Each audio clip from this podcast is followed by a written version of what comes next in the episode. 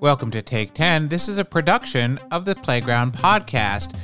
The following conversation between my co host and cohort, Richard Gottlieb, and myself, first appeared as the end cap on our episode with Thomas Kepler of Ravensburger Toys.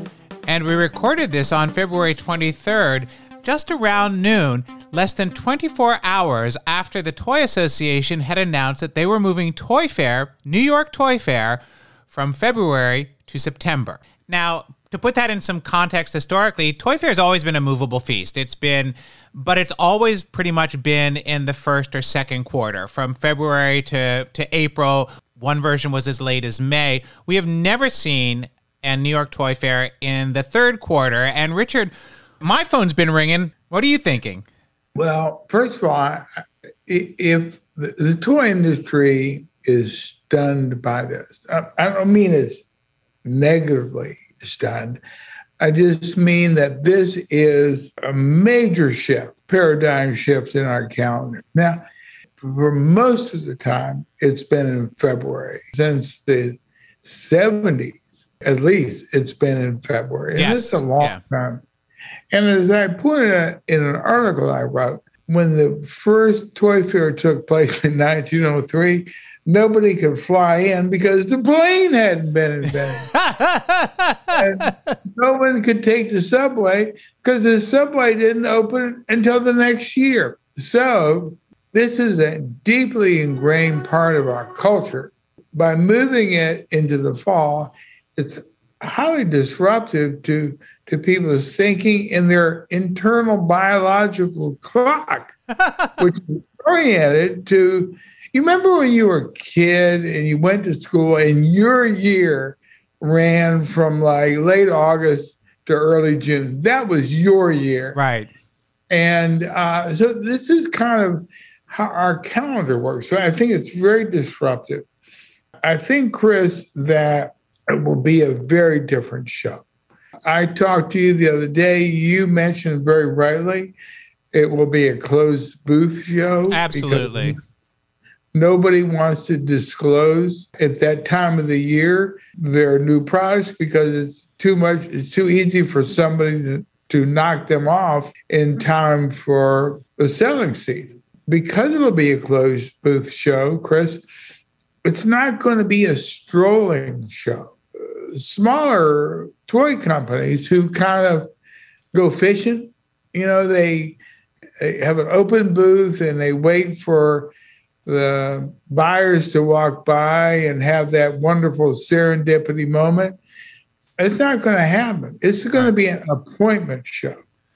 And I also think that two things that have been really important about Toy Fair in New York, certainly in the February time period, has been talking to Wall Street and the investment community, where you can really summarize the year that's just closed. And then from the media standpoint, because I don't think media is going to want to be covering in September items that are coming out for Christmas a year hence. They are just ramping up to cover the toys that are coming out for this year. So I think from from a media perspective, it's going to it's going to be a challenge.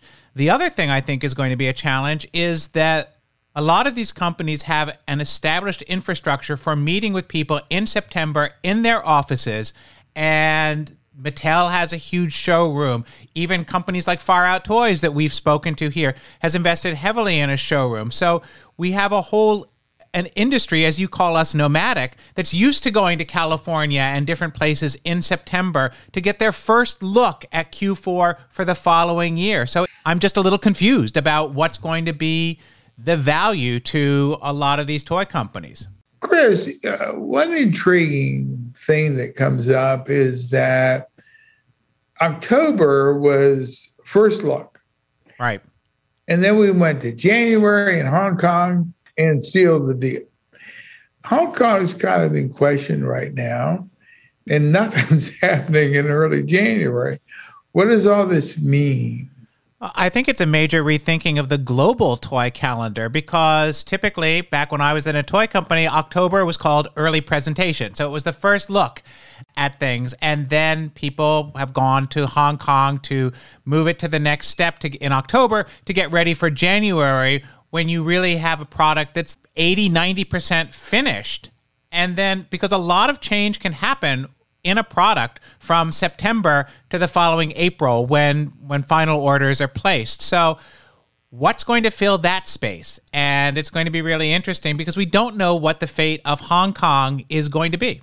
And you know, Chris, to your point, when you look at a first look at product, many times you're seeing uh, two-dimensional images and you're seeing rough prototypes.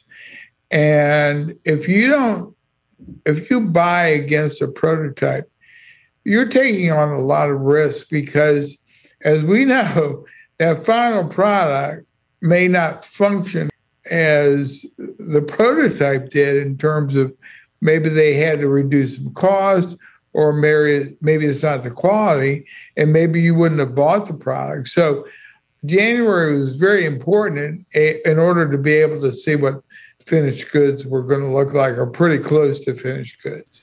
Exactly. And Josh Lorzel, when he was on our panel with the Toy Association for Toy Fair, was commenting on how it's shortening the development cycle. That that in order to be ready for September, what they have to back up into for the following year. So the potential for the years to lap themselves right now is really high and it adds a level of pressure to the toy companies. Another thing that will be a good spinoff from this, Chris Byrne, is we don't have to worry about snow.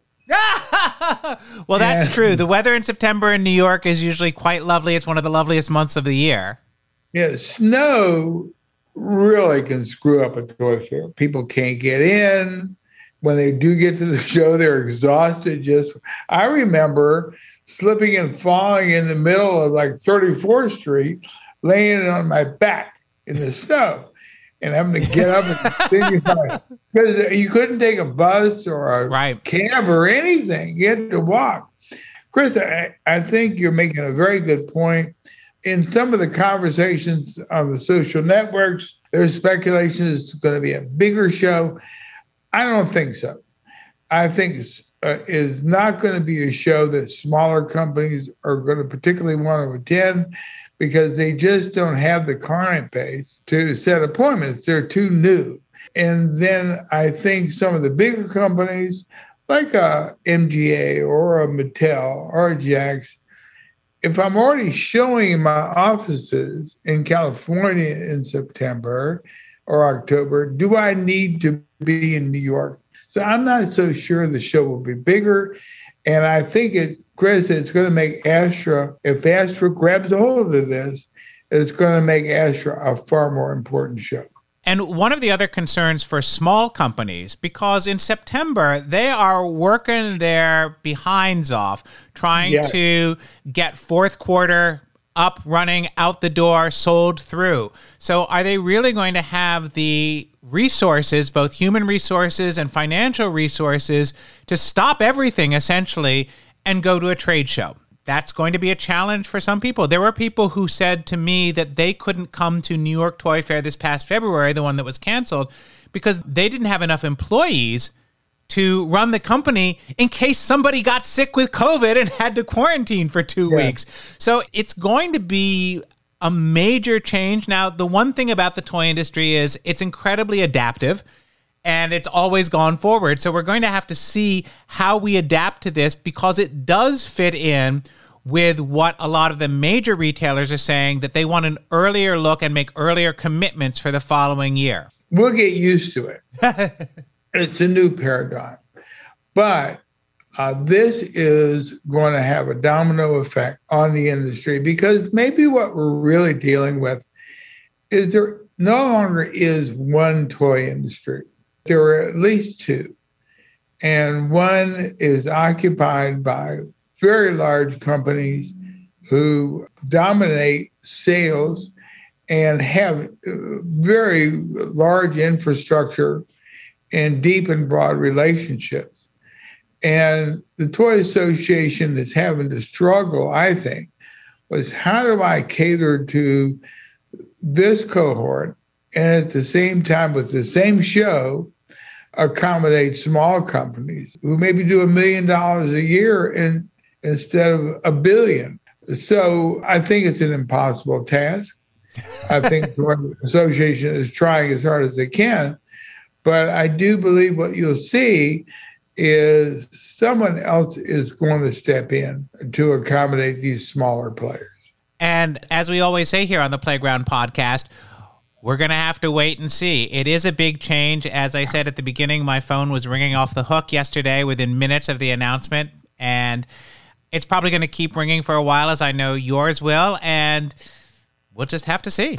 And we will. We will indeed. This is the Playground Podcast with me, Chris Byrne, my co host and cohort, Richard Gottlieb. We are brought to you by Global Toy Experts, The Toy Guy, and marketing and media agency ChizComm.